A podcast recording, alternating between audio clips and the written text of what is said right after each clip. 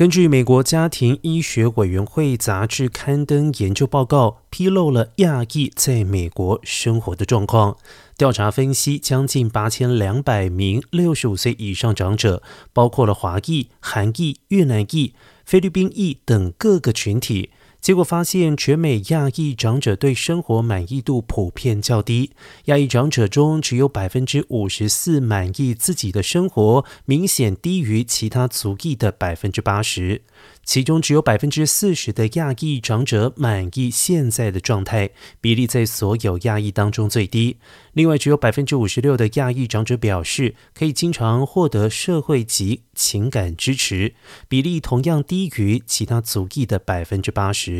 学者表示，现象反映亚裔的生活压力高于其他族群，所获得的情感支援也不足。政府、民间需要增加社区投资，包括开办初级保健培训，以便相关机构及早发现长者问题，可以及时提供援助，并且提升银发族的心理健康。